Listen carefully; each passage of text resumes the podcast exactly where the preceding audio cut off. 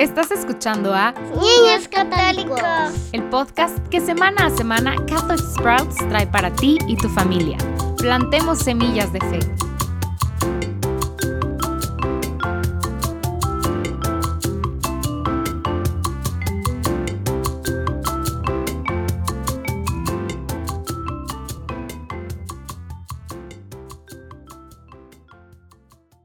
Bienvenidos de nuevo a Niños Católicos. Nos estamos abriendo camino a través del abecedario o el alfabeto católico.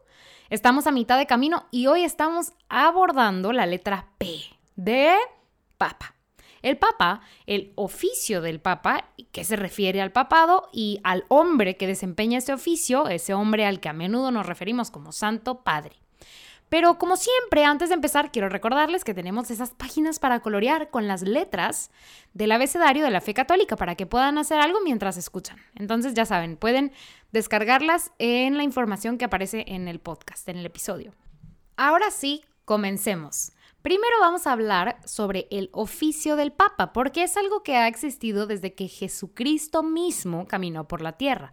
Pero también vamos a hablar sobre lo que hace el Papa y por qué es tan importante. Entonces, en primer lugar, la oficina del Papa, bueno, el primer Papa que sirvió a la Iglesia católica fue San Pedro. Y Jesucristo mismo lo puso en ese puesto.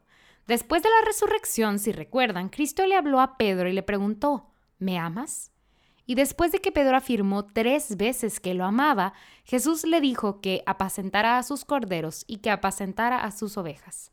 También le dio las llaves del cielo y la tierra, dándole autoridad sobre la iglesia que Jesucristo había fundado. Desde ese momento en adelante está claro a través de los actos de los apóstoles que la iglesia primitiva considera a Pedro como la autoridad. Y aunque no tenían las palabras que tenemos ahora como papa o incluso obispo, lo veían como la autoridad porque Cristo le había concedido esa autoridad. Fue así como después de que Cristo ascendió de nuevo al cielo, tanto Pedro como Pablo, a través de las visiones que recibieron, se sintieron llamados a mudarse a la ciudad de Roma salieron de Jerusalén y se sintieron llamados a fundar la sede de la fe cristiana en la ciudad de Roma, aunque Roma era un lugar muy peligroso y violento. En ese momento tenían un emperador loco llamado Nerón. Y por esta razón muchos cristianos perderían la vida. Sabían que Cristo deseaba que en ese lugar fuera instituida la sede de la cabeza de su iglesia. También sabemos que el primer papa fue Pedro y a él se le conoce también como el obispo de Roma. Y Pedro tiene una autoridad especial sobre toda la iglesia.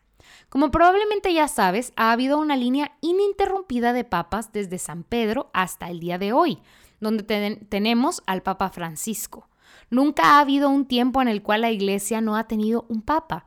A pesar de que hemos tenido tiempos complicados y aunque ha habido algunos hombres que sirvieron como papa que no eran muy buenas personas.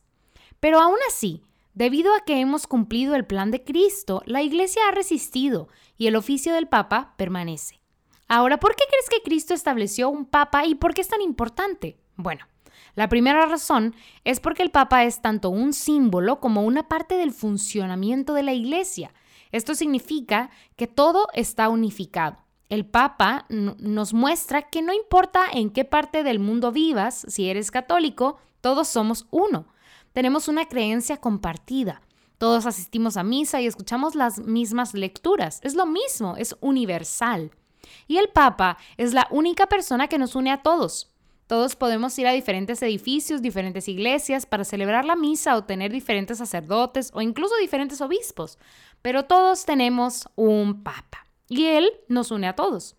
Es importante saber también que muchos papas a lo largo de la historia fueron hombres muy santos y que han sido nombrados santos. Por ejemplo, el Papa San Juan Pablo II, el Papa que, pues, que hace muy poco, eh, es más, creo que yo estaba viva cuando el Papa eh, fue, em, eh, fue Papa y dependiendo de tu edad, tal vez tú también lo estabas.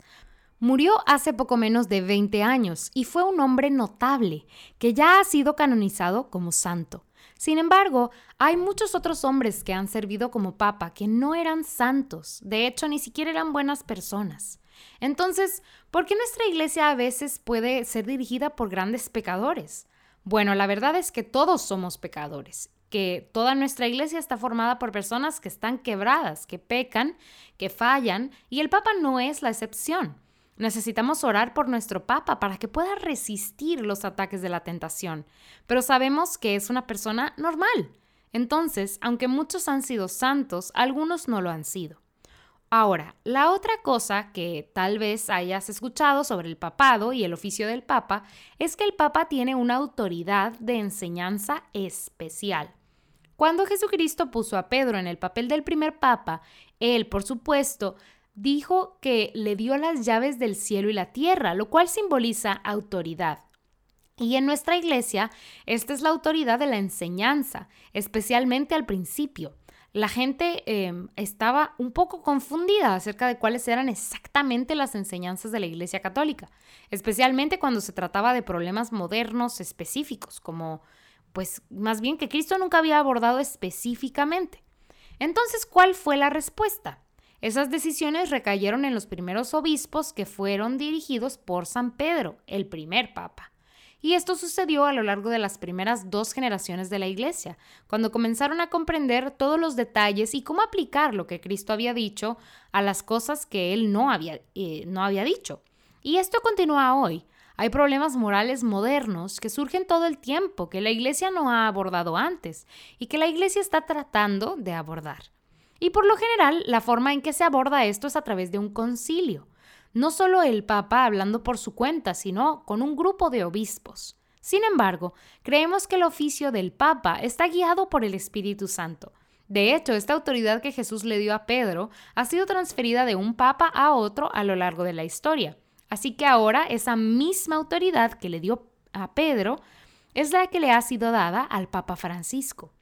Junto con esto, creemos que el Papa tiene la capacidad de enseñar infaliblemente, lo que significa que si el Papa elige hablar directamente para hacer una enseñanza infalible, eso es absolutamente cierto. Sin embargo, hay algo importante que recordar aquí. No es que todo lo que el Papa dice es infalible. Solo creemos que es infalible cuando ha dejado claro que está ofreciendo una enseñanza. Y eso, pues ahora sí, sería infalible. Entonces, aunque el Papa tiene la capacidad de enseñar de esta manera, infaliblemente, a lo largo de toda la historia esto solo se ha hecho una vez, solo una vez desde la época de San Pedro. Entonces, si estás mirando una revista y ves algo que el Papa Francisco dijo en una entrevista, puedes estar seguro de que definitivamente no era una enseñanza infalible. Era simplemente un hombre a quien respetamos hablando, pero aún así es un hombre imperfecto. Y ese es el papel del Papa. Hay mucho más de lo que podríamos decir sobre esto, ya que es un papel muy, muy, muy importante. Tan importante que nos une a todos y a lo que fue, y fue establecido por Pedro y que todavía existe hoy. Y nuestro papel como miembros de la Iglesia Católica es orar por nuestro Papa, orar para que el Espíritu Santo permanezca presente en la guía de nuestra Iglesia y que pues el Papa pueda ser un líder realmente eh, que pueda unirnos a todos. Y bueno, niños, esto ha sido todo por hoy. La semana que sigue hablaremos de la letra Q y del reino de los cielos. Nos vemos muy pronto. Ya fue todo por hoy familias. La próxima semana seguiremos conociendo más del credo, por lo cual te esperamos aquí mismo en Niños Católicos, el podcast en español de Catholic Sprouts bajar las hojas para colorear y otros recursos en español para acompañar lo que estamos viendo semana a semana en el enlace que aparece abajo. Aprovecha lo que hoy vimos para crecer en tu fe esta semana.